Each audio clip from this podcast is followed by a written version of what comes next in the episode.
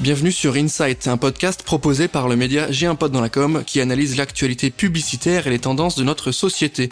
Nous allons décrypter ensemble les différentes mécaniques créatives qui permettent de passer de l'idée à l'action. Et dans ce nouvel épisode, on va vous parler de marketing d'influence. On va essayer de comprendre un petit peu ensemble quelle est l'évolution du marché du marketing d'influence et l'évolution des influenceurs. On va parler d'âge de raison des influenceurs. Pour m'accompagner aujourd'hui, je reçois Sarah Levin, qui est cofondatrice et CMO de Stellar, société spécialisée en marketing d'influence. Salut Sarah, comment tu vas?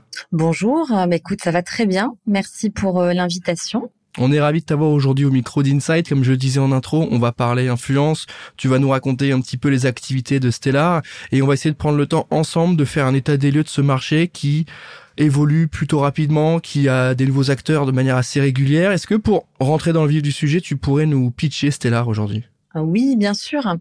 Alors, donc Stellar, c'est une société donc qui offre, comme tu l'as dit, un, ensemble de solutions en, en marketing d'influence. On opère aujourd'hui depuis euh, Bruxelles, Paris, euh, Copenhague et Madrid. Donc d'une part, on a un logiciel qui est utilisé euh, dans une trentaine de pays et qui aide les marques simplement à, collaborer avec les bons créateurs de contenu, à analyser les performances de leur campagne.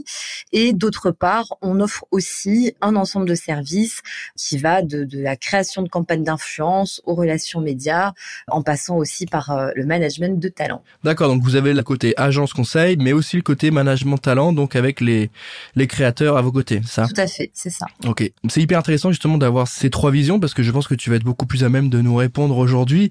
Euh, sur le, le marketing d'influence, l'objectif d'une campagne, est-ce que tu peux euh, nous donner aujourd'hui un peu l'état des lieux et peut-être voir dans 5, 6, 7 ans, est-ce que ces, ces objectifs seront les mêmes? Là, on, on a déjà des choses bien en tête. Comment ça évolue? Ok, très bien.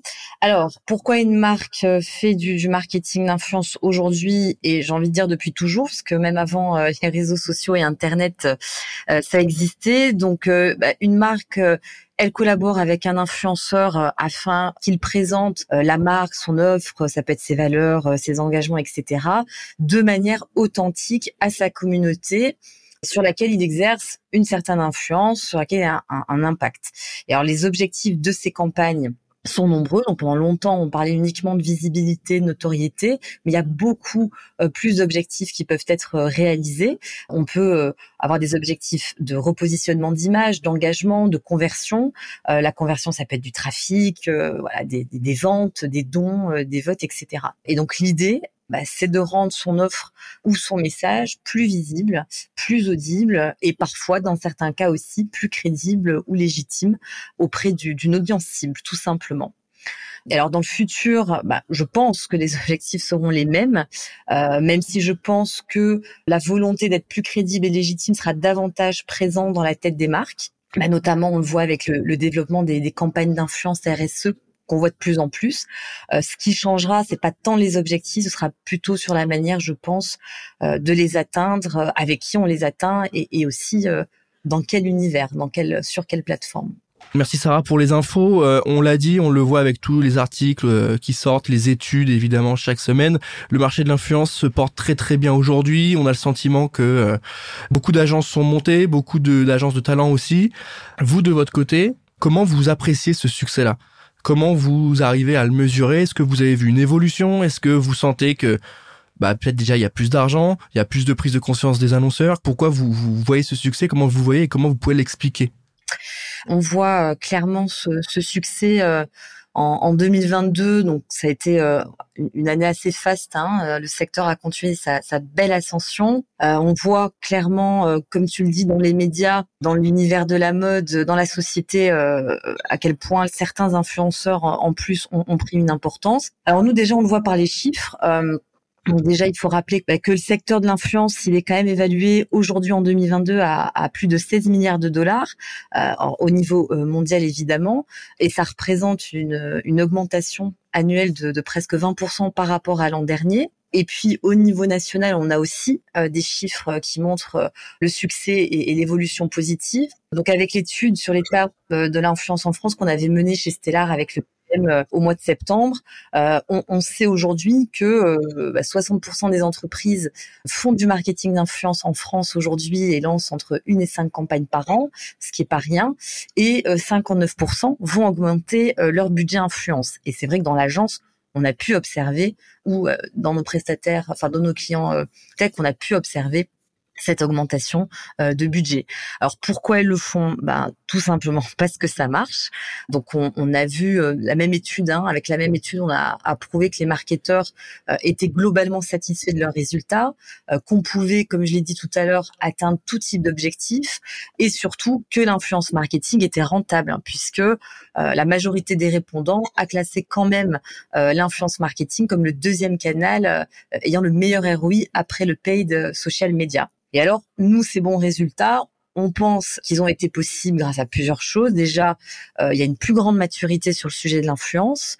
On voit qu'il y a une meilleure maîtrise euh, des, best practices, du, d'une internalisation du métier chez l'annonceur. Et il y a aussi, enfin, donc une amélioration des technologies comme la nôtre qui permettent alors déjà de mesurer ses performances et cette rentabilité, mais surtout qui se sont perfectionnés dans leur modèle prédictif bah, pour qu'en amont d'une campagne, on puisse euh, sélectionner et analyser le bon influenceur et pour qu'on puisse anticiper les résultats et les dépenses euh, de sa campagne. Quand tu nous dis le, les influenceurs ont gagné en maturité, ça veut dire quoi? Parce qu'on a on a l'accompagnement de la RPP qui est assez euh, complet, qui est beaucoup plus présent qu'avant. On a évidemment le, label qu'ils ont sorti, euh, qui valide certains profils influenceurs, qui fait en sorte que les agences de talent se mettent sur ces sujets, que les annonceurs aussi se posent des questions sur les profils avec qui ils vont travailler. Quand tu dis plus mature, ça veut dire quoi? Ça veut dire plus mature au niveau euh, juridique, au niveau législatif, ou plus mature dans les usages, les pratiques, même les budgets. Tu vois, on a on a le sentiment que euh, les enjeux budgétaires, ils, tu l'as dit, hein, il y a plus d'argent qui est dépensé. Les annonceurs sont plus en plus prêts à dépenser sur l'influence. Est-ce que c'est ça aussi prendre en maturité, c'est prendre conscience du ROI et du coup euh, intégrer ça dans la strate et pas mettre ça en dernière roue du carrosse comme ça pouvait être le cas avant? Alors, donc sur ce dernier point, en effet, si on parle de la, maturité, euh, la maturité des marques, donc des annonceurs, bah, ça en fait partie. En effet, avec les, les, budgets investis, on peut plus se permettre de se tromper sur une campagne ou de la considérer comme un canal complètement indépendant qui va pas rentrer dans une stratégie globale. Euh, donc la, la, la, la, prise de conscience de ça, de bien anticiper en amont euh, et de bien le considérer comme un canal à part entière, ça fait partie du, du gain de maturité des marques. Côté influenceur, il y a plusieurs choses. Donc, ce que tu as évoqué, euh, en effet, côté euh, légal, donc on, sent bien, enfin, que le secteur se structure, qui devient plus encadré, plus réglementé. On observe une plus grande euh, prise de conscience et une plus grande responsabilité de la part des influenceurs. Ils se professionnalisent, euh, ils respectent de plus en plus les règles, mais il y a d'autres éléments euh, qui rentrent en compte dans ce gain de maturité entre guillemets. Euh, c'est déjà bah, les influenceurs, ils se sont un peu émancipés en quelque sorte des marques en trouvant d'autres sources de revenus, en diversifiant leurs sources de revenus. On voit qu'ils lancent même leurs marques, ils lancent même leurs produits, ils se lancent dans les NFT, ils se font aujourd'hui rémunérer directement par les réseaux et ou leur communauté sur les réseaux. Donc c'est le cas depuis longtemps sur certaines plateformes et ça le sera de plus en plus, donc sur Twitch, TikTok, YouTube, Instagram, euh, qui ont investi quand même dans des fonds et, et, et, plusieurs fonctionnalités de monétisation. Donc ça, c'est un deuxième élément. Et je dirais un troisième, euh, enfin troisième et dernière preuve de maturité aussi. Euh, on voit que les influenceurs s'affirment et s'imposent aussi dans les campagnes on voit davantage euh, ce que nous on appelle des co-créations de campagne où l'influenceur euh, va être impliqué très tôt dans le process de, de création et c'est tant mieux. Donc il s'implique dans le concept créatif, il va proposer ses idées, sa vision, euh, son contenu. Et donc voilà, c'est sur ces trois éléments-là, ces trois évolutions majeures que on parle nous de maturité euh, de l'influenceur ou voilà de l'influence en général. C'est intéressant le dernier point que tu évoques sur le, le la place qu'a le créateur dans le processus en fait de la campagne parce qu'on voit qu'il y a beaucoup plus de choses qui sont créées avec et qui sont plus des collaborations. Euh, je pense à Lena qui a sorti ses paires de Adidas, mais il y a plein d'autres choses qui sont montées et du coup on a le sentiment qu'ils sont passés d'influenceurs à créateurs et maintenant on arrive sur quelque chose un peu à la star euh, euh, plutôt à l'ancienne des acteurs ou des chanteurs qui étaient euh, sur une stratégie d'endorsement. Euh, ils ont aussi ce rôle-là de plus uniquement être des relais d'information ou des relais de campagne. Ils y participent beaucoup plus intensément et je trouve ça intéressant. Vous, de votre côté, en tant qu'agent de talent, comment vous gérez ça? Est-ce que vous avez aussi le sentiment que les demandes des annonceurs sont euh, différentes? Ils ont, euh, ils sont un peu moins frileux? Ils ont envie que les créateurs euh, se mettent un petit peu plus aussi à donner des idées? Oui, tout à fait. C'est une évolution qu'on observe sur toutes les activités euh, de Stellar. Euh, donc cette volonté, alors comme tu le disais, c'est vraiment le mot juste de co-créer ensemble des projets ou des campagnes de contenu. C'est une volonté des influenceurs, mais aussi des marques, parce qu'en effet, elles sont moins frileuses et elles ont maintenant le recul suffisant pour voir que quand on laisse l'influenceur plus euh, libre dans ses choix et dans ses expressions, bah, les performances bah, sont davantage au rendez-vous.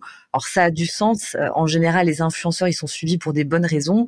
C'est euh, des personnes qui connaissent bien leur communauté, qui en général sont très créatifs, et, et c'est et c'est grâce à ça que voilà, une campagne va, va fonctionner. Au-delà de, de l'aspect maturité, euh, on va dire économique ou dans les pratiques, on a aussi des enjeux euh, autour de la communication responsable, plus globalement.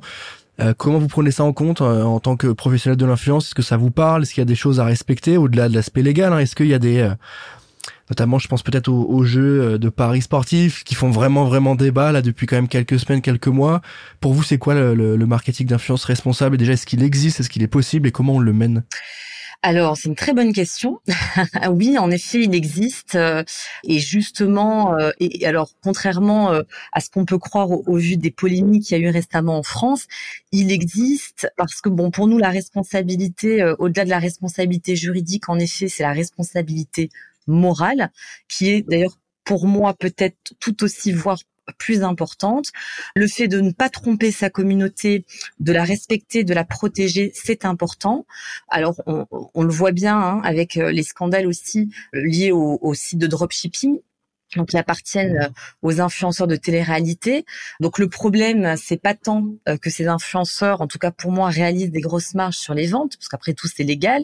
Mais le problème, c'est que parce qu'ils ont des intérêts financiers, ils sont prêts euh, à promouvoir n'importe quel produit, même s'ils ne les ont pas testés, même s'ils ne sont pas sûrs qu'ils seront livrés un jour et en bon état, et même s'ils ont été, et là c'est le pire, jugés non efficaces ou dangereux après avoir été justement testés. Pour nous, la responsabilité d'un influenceur, donc encore une fois, c'est pas uniquement de respecter les règles de transparence, c'est faire preuve de responsabilité morale on ne fait pas la promotion de produits non testés, euh, on ne fait pas la promotion de produits qui peuvent représenter un danger. Et d'ailleurs, il y a même des influenceurs qui vont plus loin, puisque tu parlais de paris sportifs. Donc je peux les citer, c'est Alix Grousset euh, et Mavid Papaguet, donc qui sont d'ailleurs certifiés à RPP, parce que tu parlais du certificat de, l'influence de la RPP. Euh, qui ont participé voilà, à notre livre blanc annuel.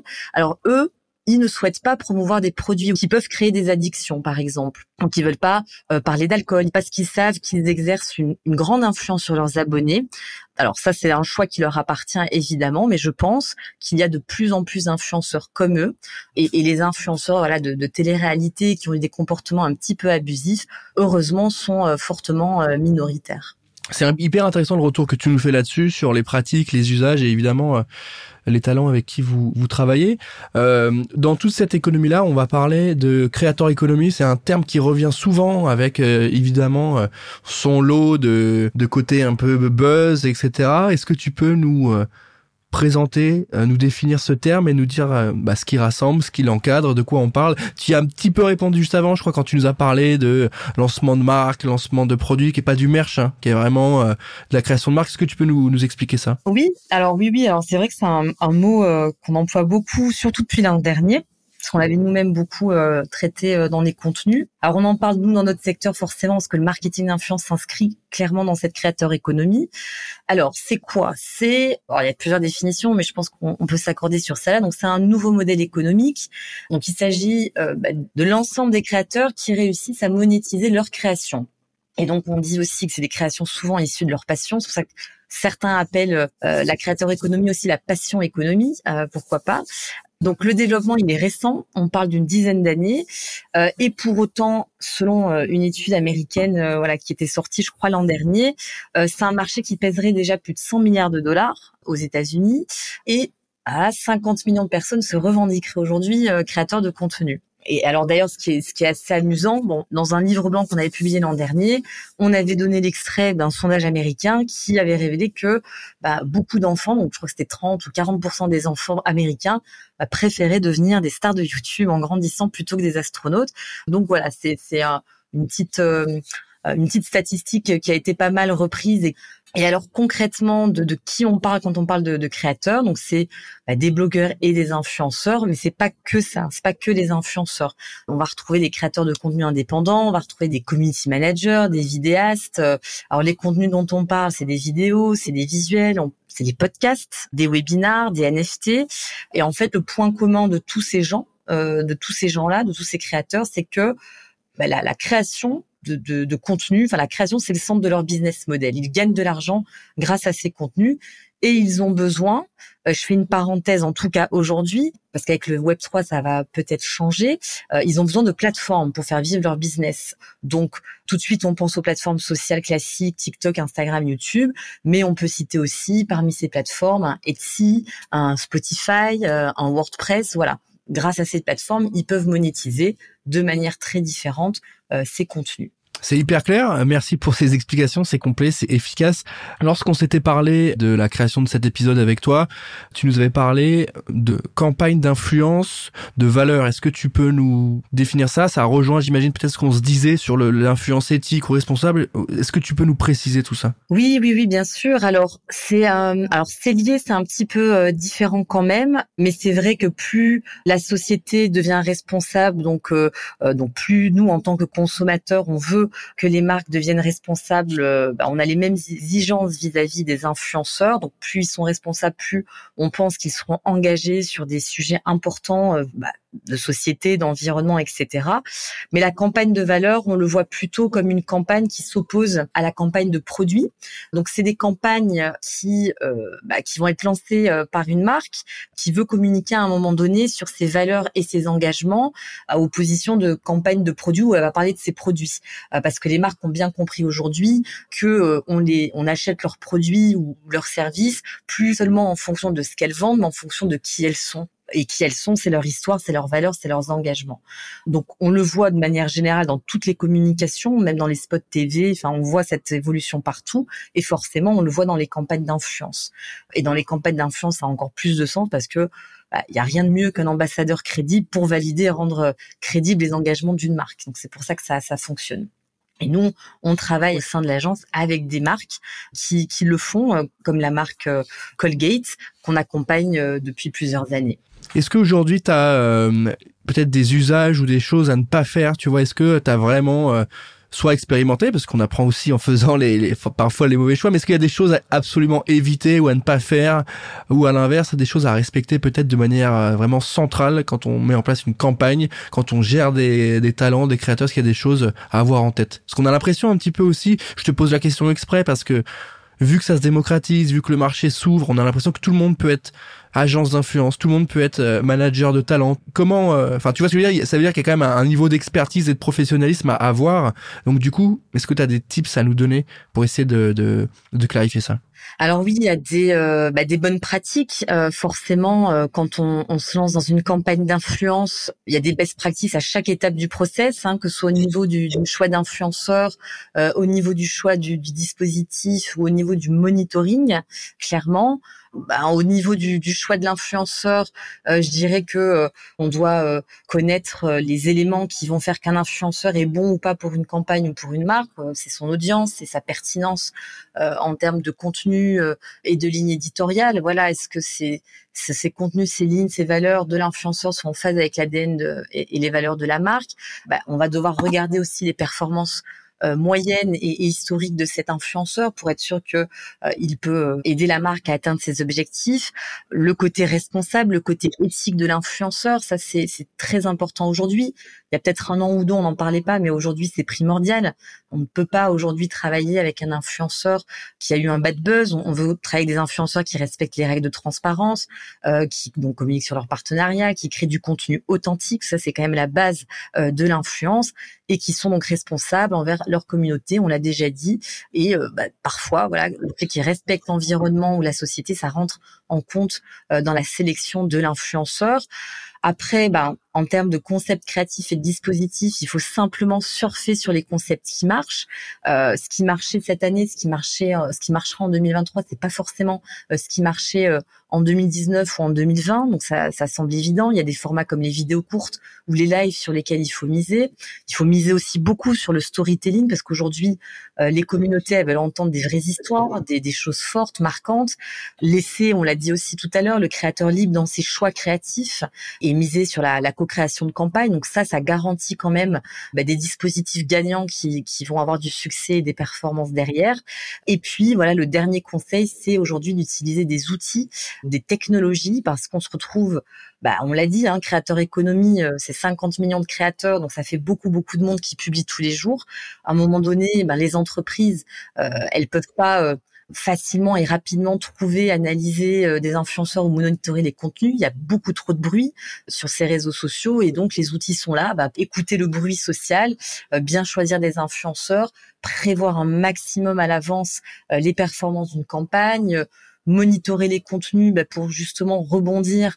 S'il y a des mauvais contenus ou des mauvaises réactions, bah, on peut un petit peu réagir rapidement. Si au contraire il y a des, bah, des contenus super performants, euh, on le voit tout de suite. Alors on peut euh, euh, on peut les repartager, en faire des, des, des publicités, voilà.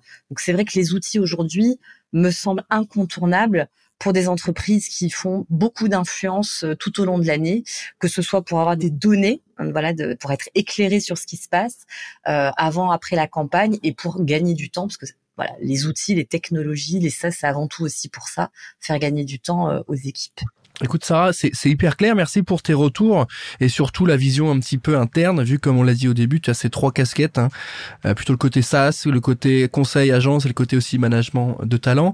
On termine cet épisode Sarah avec euh, l'info utile, c'est le livre blanc que vous avez préparé, que vous avez concocté, que vous dédiez à ces sujets-là de l'influence. Est-ce que tu peux nous expliquer pourquoi il faut qu'on le télécharge, pourquoi il faut qu'on le regarde? Oui, tout à fait. Alors déjà, euh, en effet, donc euh, ce livre blanc, euh, on l'a fait donc pour la deuxième fois. C'est la deuxième année qu'on sort ce livre pour parler de tous ces sujets. donc les tendances du marketing d'influence en 2023, il y en a 10 dont on a voulu parler.